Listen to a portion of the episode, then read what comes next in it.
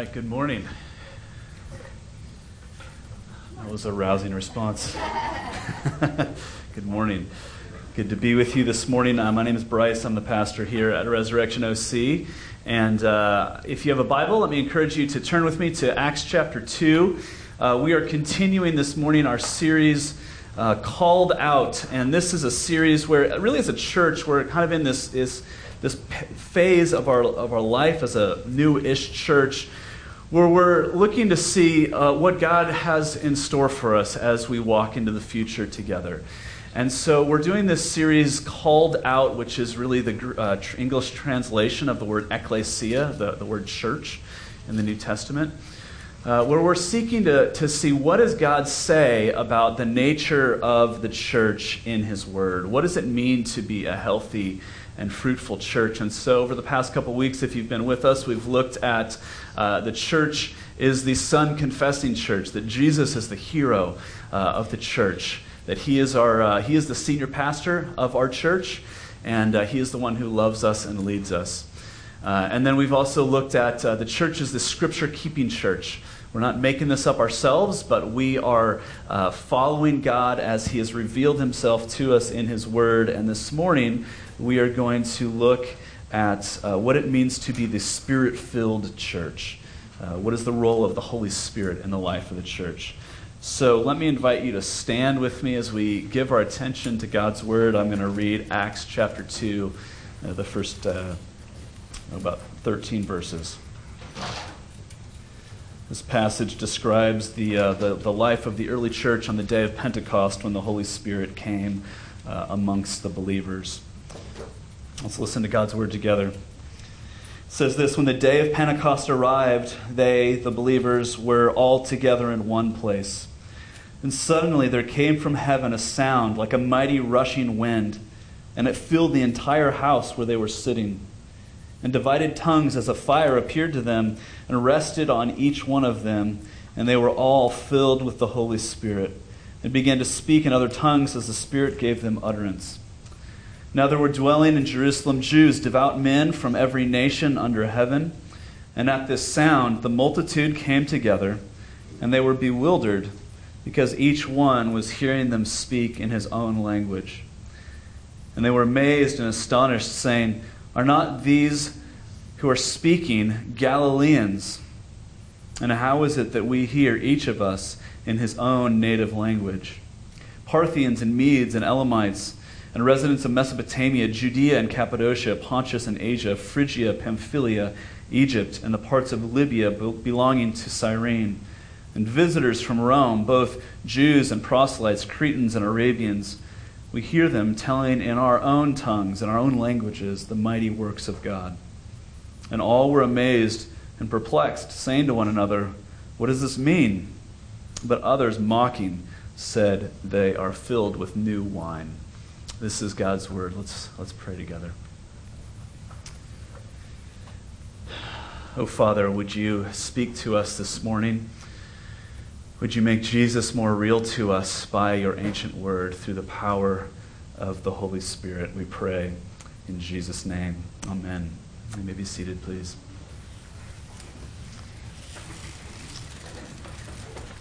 In the late 1700s, the Empress of Russia was Catherine the Great. And through the reign of Catherine the Great, Russia uh, expanded its borders, enlarged its territory, added new land uh, to their empire. And so Catherine the Great, having just fought and won a war, wanted to go and uh, observe this new part of her, her domain, her empire um, in the south of Russia. And so she asked one of her generals, Grigory Potemkin, to uh, arrange this tour to, to uh, go observe this new part of her, her empire. And uh, Potemkin really wanted to impress her. Historians think that they were actually having an affair. And so he really wanted this to go off well, apparently. Uh, the problem was that this area of about a thousand miles that they were going to tour, um, they had just acquired it through a war, and so the, the area had been devastated by war. Uh, it was really poor. Uh, it just wasn't going to look very good. And, and Potemkin really wanted to impress Catherine the Great.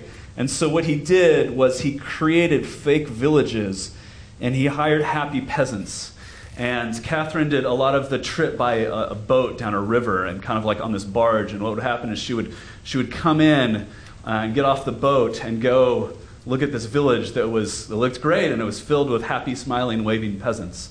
And then she would go back to get on the boat, and I, you know, her entourage, they would probably feast all night. And the peasants would, uh, would tear down the village and run down river and set it up again. And the next morning, she would take the boat down to the next village and get off, and the same happy peasants would smile and wave and, you know, shout their greetings to their, uh, their queen.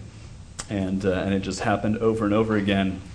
And so it looked like this whole section of Russia was filled with life, but it was a sham.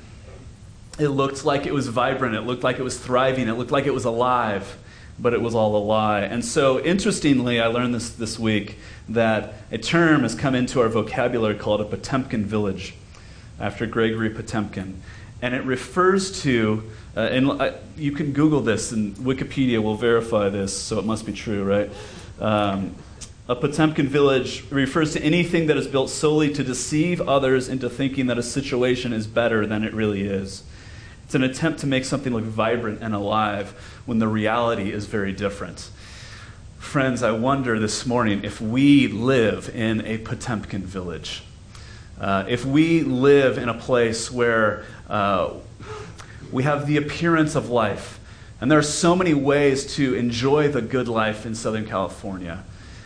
And yet, how often are we willing to settle for the appearance of life instead of the substance of life? This morning, we are looking at the Holy Spirit and the, Holy, the role of the Holy Spirit in the life of the church. And what I want you to hear this morning is this that it is the Holy Spirit's job to bring you life. It is the Holy Spirit's job to bring life. If you go back to the very first chapter of the Bible in, in, uh, in Genesis chapter 1, it says that uh, the earth was without form and void, and darkness hovered over the face of the deep. Uh, what it's saying is that all that existed was like a vast, black, dark, chaotic nothingness. And over it, the Spirit of God uh, hovered and, uh, and, and teeming with, with potential and life.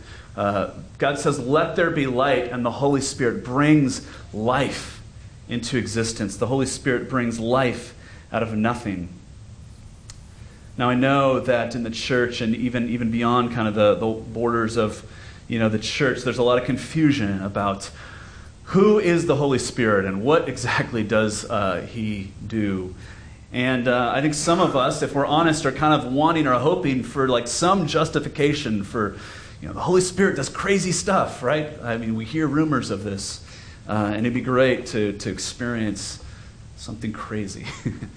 and others of us are going, whoa, hold on. We've said Holy Spirit way too many times already in the service this morning. Um, you know, this is a Presbyterian church. This is a Christian church. Uh, and the part of the Christian family that we live in is the Presbyterian tradition. And, and you know, Presbyterians, uh, we believe that the, uh, the Holy Trinity is made up of, of the Father, the Son, and the Holy Bible. And uh, we, you know, typically are, are the sorts of Christians that get really uncomfortable when somebody starts talking about the Holy Spirit. Um, we don't like things to uh, get out of control. We don't, uh, you know, if anybody raises their hand in worship, it's never above the waist right?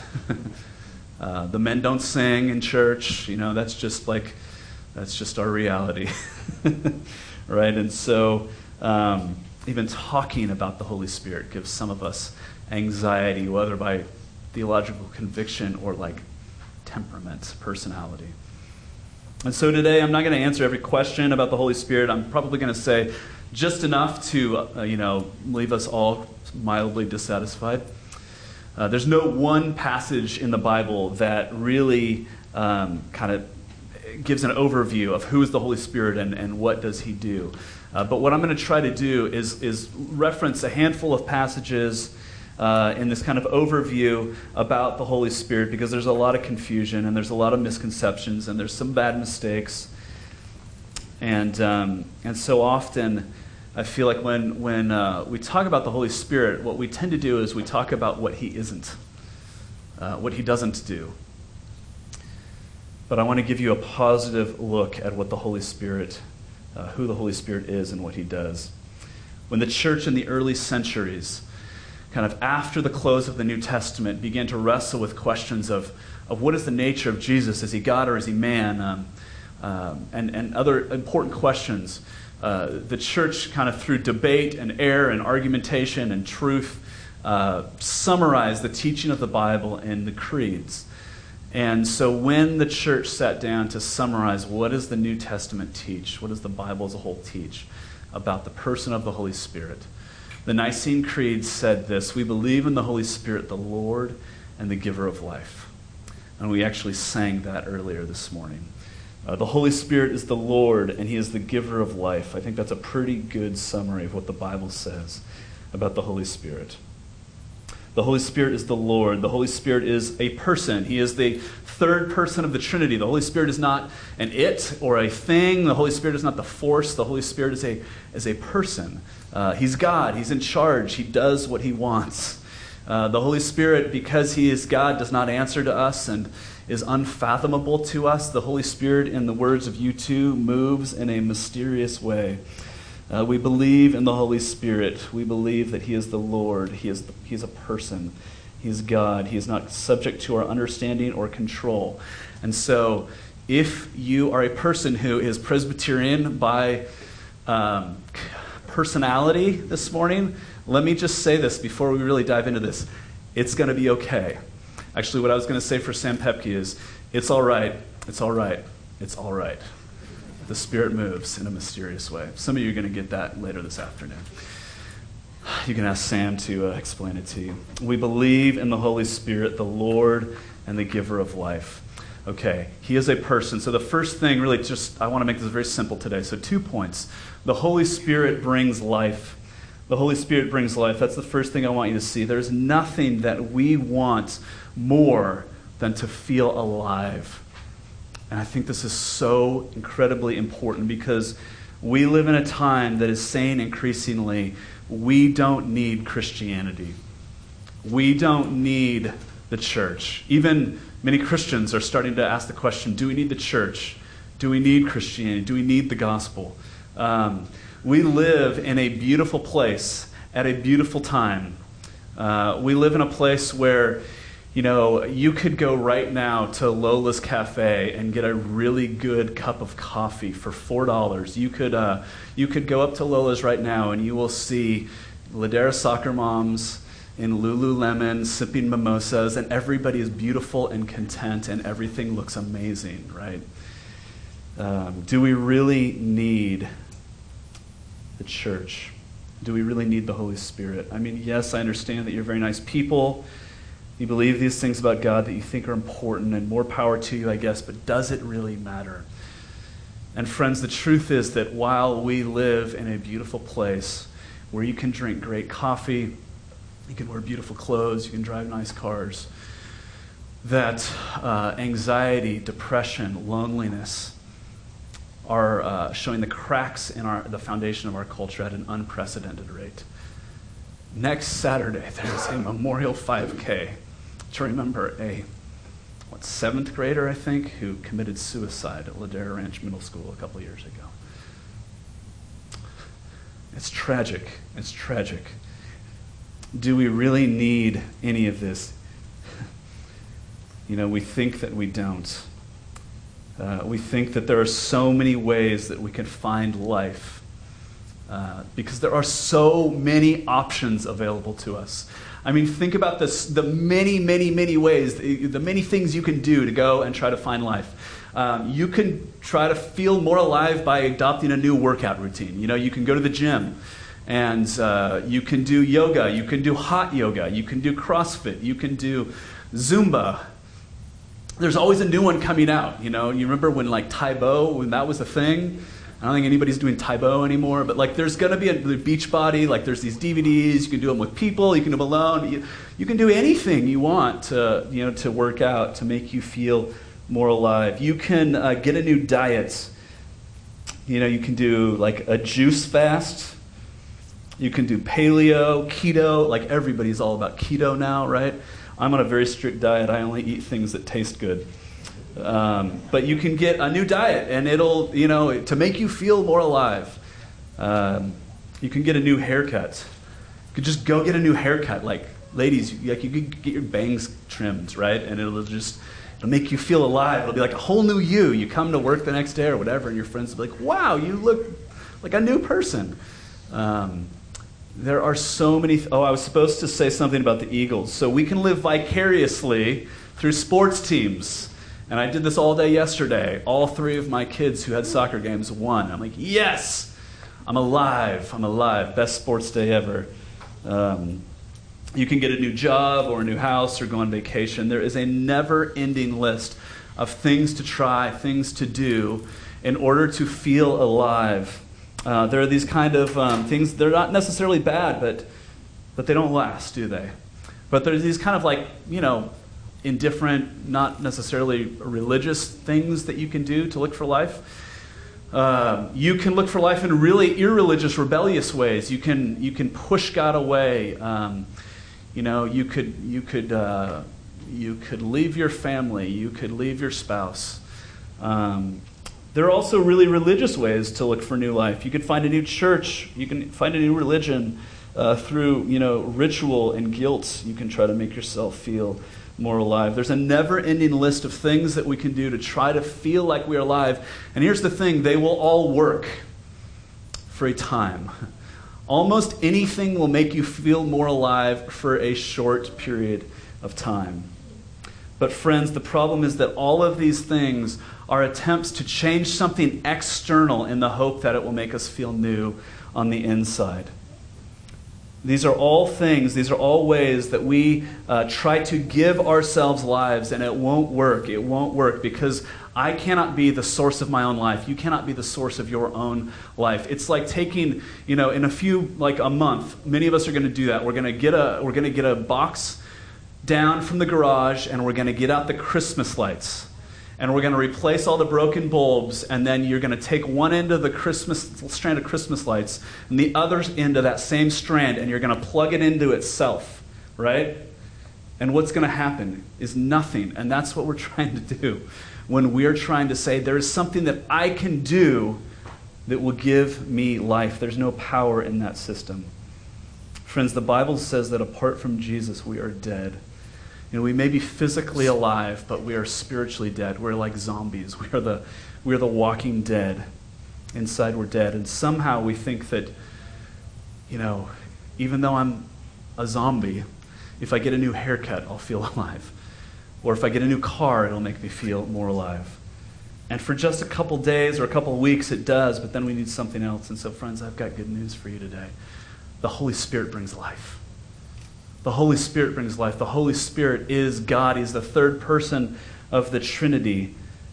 And He has come to bring you life. When God created the first humans, uh, it says in Genesis 2 that God formed Adam out of the dust of the earth, and there was like a, like a lifeless body lying there on the ground. And then the Spirit of God came and breathed into Adam's nostrils, and he came alive.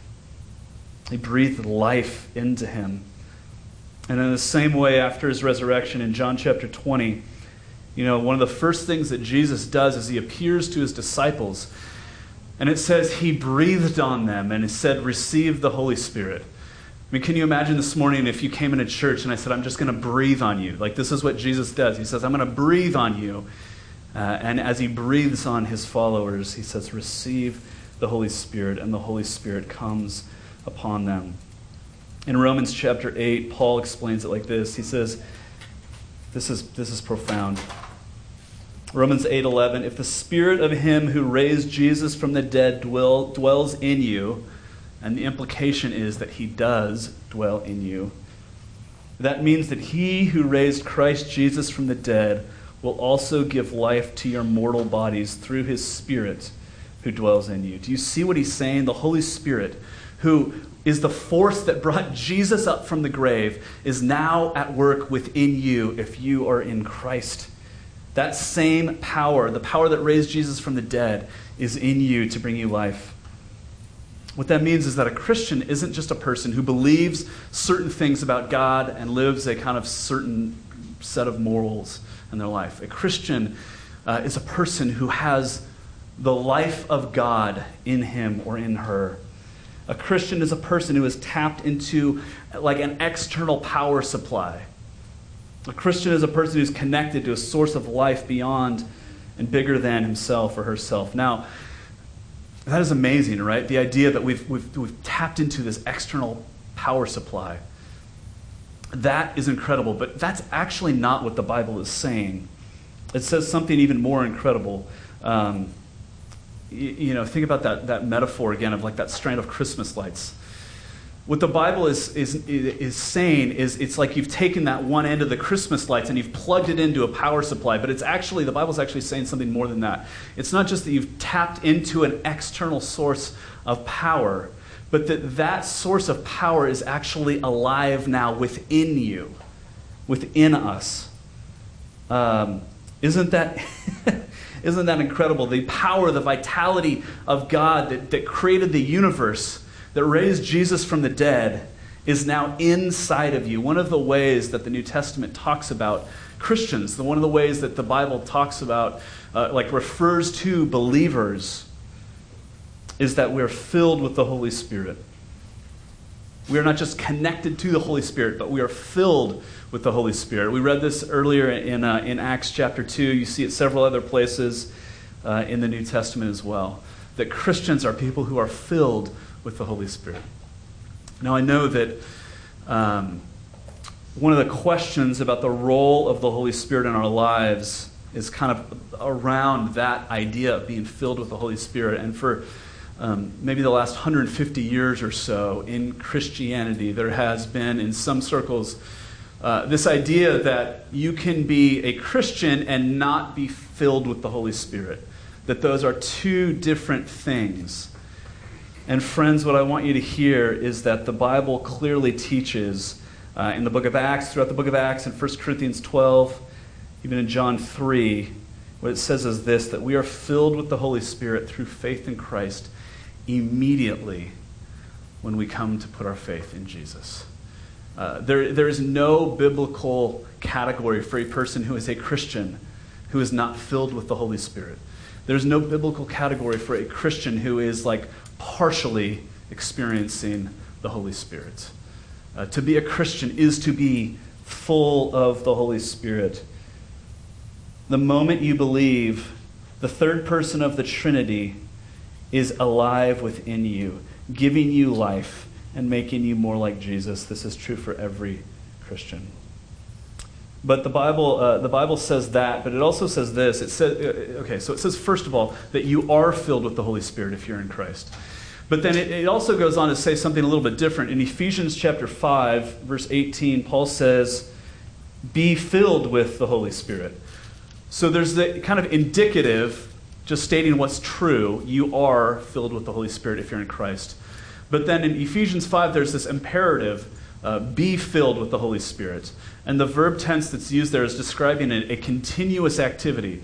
It's saying um, continually be filled with the Holy Spirit. You need to be filled with the Holy Spirit continually. And so uh, it's an imperative, it's a command that's given to believers. Um, and, and, I think what, what it's saying is this you are objectively filled with the Holy Spirit but you need to be continually experientially filled with the Holy Spirit. Uh, the, the way I was thinking about it this week as, as I was wrestling with these passages is this. Um, sometimes there's this phenomenon that happens in our house where uh, we're cooking dinner. And as we're cooking dinner, one of our kids comes into the kitchen and says, I'm starving. I need to have something to eat now. And we're like, dinner is going to be on the table in four minutes. And they're like, I can't wait. I need to have some s- snacks first. And, you know, what do we say? We say, there is no reason to fill yourself on snacks when there is about to be a proper meal on the table before you. And so the call to be filled uh, with the Holy Spirit, when Paul says, be filled with the Holy Spirit, he's saying, don't fool yourself uh, by filling yourself up with a new diet or a new job or a new workout routine. You know, those are good things, but they cannot bring you life. Instead, be filled with the Holy Spirit. Be filled with the Holy Spirit. So, what does that look like? How do we do that? Well, to be filled with the Holy Spirit, the ways that we are experientially filled with the Holy Spirit, it means that we pay attention to the means of grace. Uh, it means that we read the Bible and we pray. It means that we make it a priority to worship together as a church with God's people. It means that we, we, we pay attention to the sacraments. It means that we live our lives on mission and service to our neighbors. It means that we don't grieve the Holy Spirit. You know, there's the, there's the, the Bible talks about, uh, there's this command do not grieve the Holy Spirit, do not make the Holy Spirit sad um, by sinning. really. Don't do things that make God sad. It means that we keep in step with the Holy Spirit, the phrase that Paul uses in Galatians 5:25. Keep in step with the Holy Spirit. It means that we live our days. Um, we don't live our days with this idea that we live in like a mechanistic universe where God is not present. But we live our days day in and day out aware that we live in the presence of God and we need to be attentive to what the Spirit may be doing in us.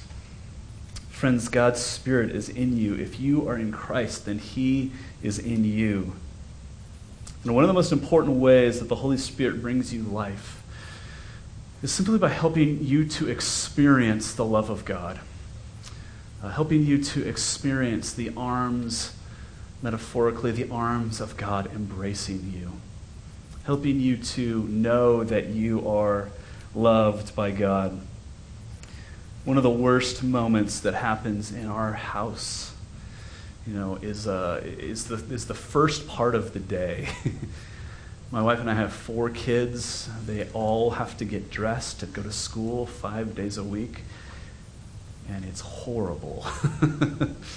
And so, one of the first things that I do every morning is get up and try to get four kids out of bed. And often, what happens is I'm in, you know, my, one of my kids' bedrooms, and they're lying in bed with their eyes closed. And I'm like, son, you have to get up. You have to be downstairs for breakfast. You have to do this. You have to be there in five minutes. And with eyes closed, lying in bed, haven't opened my eyes yet, you know, the voice screaming back at me is like, I know, Dad, I know. and it's so frustrating. But last week I had this moment of like, I had this epiphany as I'm trying to get one of my kids out of bed. This kid is like it, it, doesn't really even matter which one it is. It could be any of them at any given day. One of my kids is yelling at me, I know, Dad, I know. And I grabbed him by the feet and I pulled him across the bed and he begins to giggle. And I begin to tickle him and he, and he starts laughing and I start singing this silly made up song to him. And he's laughing with me and he's laughing at me and we're just having a good time. And what, it, what, it, what, it, what occurred to me is this okay, here's the question is he any more my son when he's laughing with me than when he's yelling at me? Not really, right? I mean, he is objectively my son, whether he is getting out of bed and obeying me or not. And yet he feels more like my son. When I grab him, when I hug him, when we laugh together. And you know, when he's laughing and he feels more like my child, it's actually easier for him to get up and get dressed and obey. And the same thing is true for us. If you are a Christian, then the love of God is always with you. But the Holy Spirit inside you helps you feel God's love. Helps you, helps you know not just that God loves sinners, but that God loves me. You know, one of my favorite moments is after church when somebody will come up to me and, and, and tell me something that you know, God impressed upon them through the sermon, and, and often they're saying, Wow, this was great. Thank you for saying this. And what I'm thinking inside is, I didn't actually say that. but the Holy Spirit at work within you is applying the truth of God's word to you in unique ways because God loves you. He loves you and He is for you. And He wants you to know that you are loved. He's making you more like Jesus. The Holy Spirit brings life. Okay, that's the first point. But what does that mean for us? What does that mean for us, uh, you know, not just individually, but as a church? Resurrection OC, what does that mean for us? Well, the second thing that I want you to see this morning is this that the church is the temple of the Holy Spirit.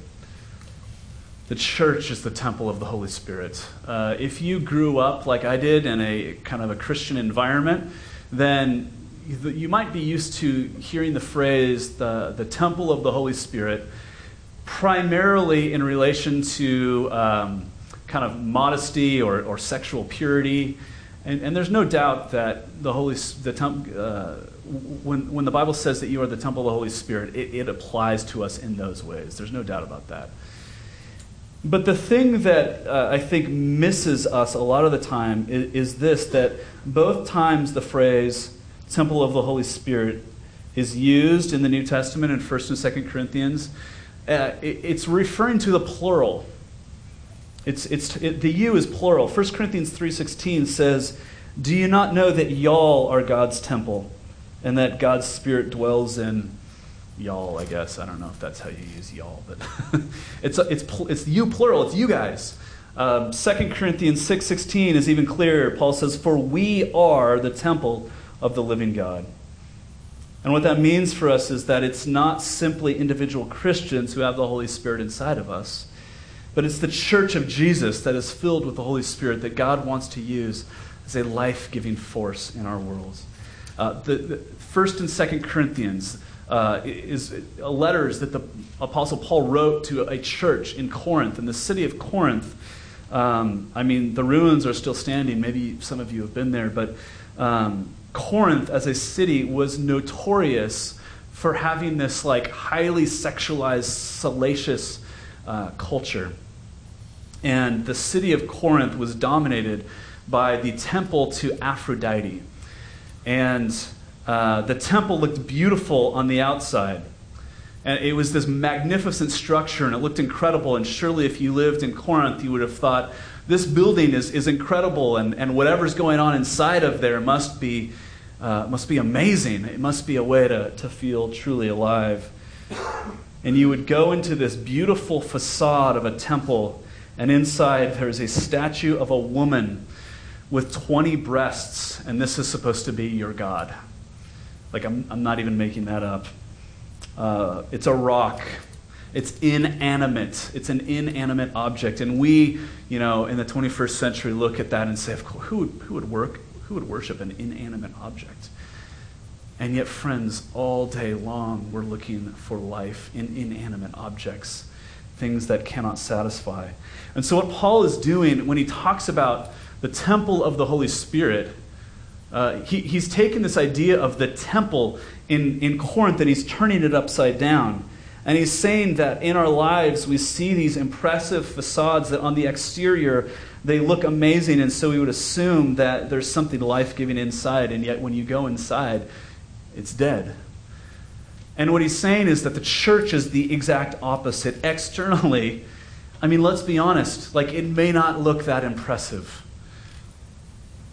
We may not look that impressive as a church, and yet on the inside we have life. God's Spirit is alive within us.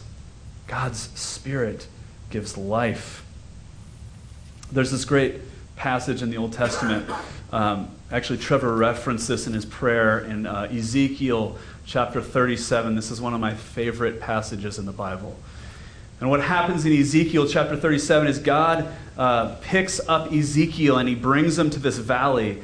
And Ezekiel looks out and he sees a valley of dry bones. And, uh, and the Holy Spirit says to Ezekiel, He says, uh, Ezekiel, uh, can these bones live? And Ezekiel says, Oh Lord, you know, which is kind of like Ezekiel saying, like, ah, I don't know. And the Holy Spirit says to Ezekiel, He says, Preach to the bones. And Ezekiel begins to preach the word of God to the bones, and he hears a rattling as the bones begin to come back together. And it says that, that they begin to, it's like sinews begin to form, and the bones are being shaped back together. And so now Ezekiel is standing in a, in a valley of skeletons, and he's preaching to these skeletons. And then the Holy Spirit says, Pray for the wind. Pray for the wind. And, uh, and what you have to understand call for the breath. Um, what, what you have to understand is that the word for breath or wind is the same as the word spirit in Hebrew. So Ezekiel is preaching to an army of skeletons, and the Holy Spirit says, Pray for the breath, and Ezekiel begins to call for the wind, and the wind comes from the four corners of the earth and fills fle- these bones take on flesh and um, and come to life. And God says, I will put my spirit within you, and you shall live, and then you shall know that I am the Lord, that I have spoken, and I will do it, declares the Lord. This is a passage that every pastor loves to preach on. Because the question I have for you, friends, is this Do we have the sense when we're talking about the church that this is exactly what God is doing today? Like we talk about going to church and like we're like, ah, I'm going to be out of town. Maybe I won't be at church this week. And the like going to church is like secondary to to what God is doing as He is building this church, the, our church and other churches, and the church universal. But think about what God has done in the last, you know, four years or so in the life of Resurrection OC. God called a preacher of questionable competence, that's me, to preach uh, to a bunch of dry bones, that's you. And then God is saying, pray for the wind. Pray that the Holy Spirit would come and bring us to life and that He might renew us and that we might be alive, not just for our sake, but this for the sake of our community and our neighbors and our places of work. What might God want to do through us in South Orange County? You know, I was thinking um, this week about the name of our church. It's funny, uh, resurrection, I say it so many times that I've kind of stopped thinking about what it means. And yet, a couple weeks ago in our, our, our welcome lunch, Carla Reed was telling the story of how uh, we kind of came to the name resurrection why did we name this church Resurrection? And I, I kind of had just stopped thinking about this, but uh, Carla said, um, she said, if God can raise Jesus from the dead, maybe he can plant a new church in Orange County. That's Litotes dramatic understatement, my favorite form of humor. But think about what is, what is a resurrection? It means that there is something that is dead, not sick, not unhealthy, not, you know, yet to be realized. It's something that is dead, and the Spirit of God moves, and then it's alive again. Not limping along, but it's alive again. Resurrection means that something has died, and yet God has brought it back to life. So, might God want to use us, Resurrection OC? Might God want to call people who live in this Potemkin village of, of South Orange County? And might you call somebody crazy enough to stand up and just explain God's word to people who are dying or dead? And might we all begin to pray together, Holy Spirit, would you move in this place?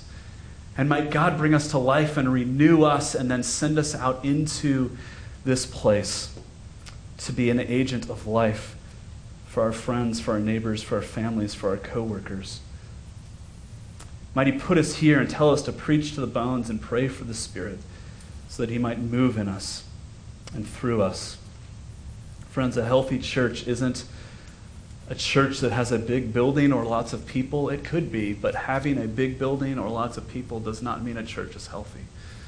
A healthy church is a church that is filled with the Spirit of God. A healthy church is filled with the Holy Spirit. We are a new people uh, by the power of the Holy Spirit. Peter says in 1 Peter, there is now a church in a place where there wasn't a church before because the Holy Spirit is alive in us. We have a new perspective because of the Holy Spirit. The Holy Spirit has called us out of darkness, and the light of Christ has dawned upon us. And so we don't just see Christ for who he is, but we see all things with the light that He has brought, that He has shown in our lives. We walk in a new power. Acts 1 8, uh, Jesus says to the church, Do not leave Jerusalem until the Holy Spirit comes upon you. And as soon as the Holy Spirit comes, they can no longer remain in Jerusalem. They have to leave and scatter to the ends of the earth. They have to take the Holy Spirit to those who haven't yet met Him. So, Resurrection OC, we should be praying for God to use us. We should be praying that, that our friends who don't yet know Jesus would come to know him. We should be living lives of repentance. We should not just believe, but we should actually be acting out the reality that repentance isn't just how we become Christians, but it's how we live the entire Christian life, that we are constantly being renewed by God's Spirit. This means that we should sing. I know that for some of you, men especially, it feels weird to sing. I get that. I get that. Um, but we should be joyful. You couldn't stop us from singing if the Holy Spirit is real. We should be bold. You know, one of the things that uh, the New Testament does a lot is it, is it t- whenever um, there's an experience where somebody is filled with the Holy Spirit, somebody says they must be drunk. It's always comparing being filled with the Holy Spirit to being drunk. Why is that? Well, it's because there is a boldness that comes with, um, there's a boldness and a joy that comes with being filled with the Holy Spirit. Alcohol makes you bold because it depresses your, you know, awareness of reality, so you do things that you would otherwise be embarrassed to do. Uh, the Holy Spirit makes you bold by heightening your awareness of reality, so that you then do what only God could do. We should be seeing the evidence of the fruit of the Spirit in our lives. We should be becoming more and more like Jesus. So let me come back to this question that I asked earlier Do we really need this? Do we really need the church? Do we really need the gospel? Do we really need the Holy Spirit in our lives? You know, it's 2019. We live in a pretty amazing place. You can go to Lola's and find beautiful people sipping mimosas. You can go to uh, Docent and have a great craft beer. You could go to Portola Coffee and drink coffee with a bunch of hipsters wearing raw denim and Warby Parker sunglasses. You can go anywhere and people are like, yes, we are winning at life. And everything looks amazing, and nobody thinks that they need the gospel. And yet the cracks are beginning to show in the foundation. These people who work for hip ad agencies are dealing with anxiety at unprecedented rates. Um, men and women who are incredibly successful in their careers are increasingly lonely. Everything looks great, but we are lonely, anxious, and struggling with meaningless. Now, I say that for two reasons. One, because that is tragic. But, church, you know what's even more tragic than that? Is when the temple of the Holy Spirit begins crawling back to the temple of Aphrodite. What's even more tragic than people who don't have the Holy Spirit is those who have the life of the Holy Spirit looking for it in the next great thing. Running away from what God wants to do in your life. Thinking that a new haircut or a new diet or a new car or a new vacation, new vacation is going to satisfy you. Friends, we have life. The Spirit has brought you back to life. If you are in Christ, then you are a new creation. So, friends, preach to the bones and call for the wind because the Spirit is alive and He is renewing all things. Would you pray with me?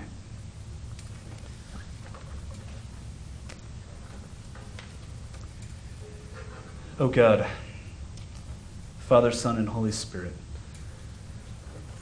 would you so fill us that we uh, stop looking for life outside of you? And yes, of course, there are many good gifts that you give your children. And we are so grateful to live uh, at such a beautiful time in such a beautiful place.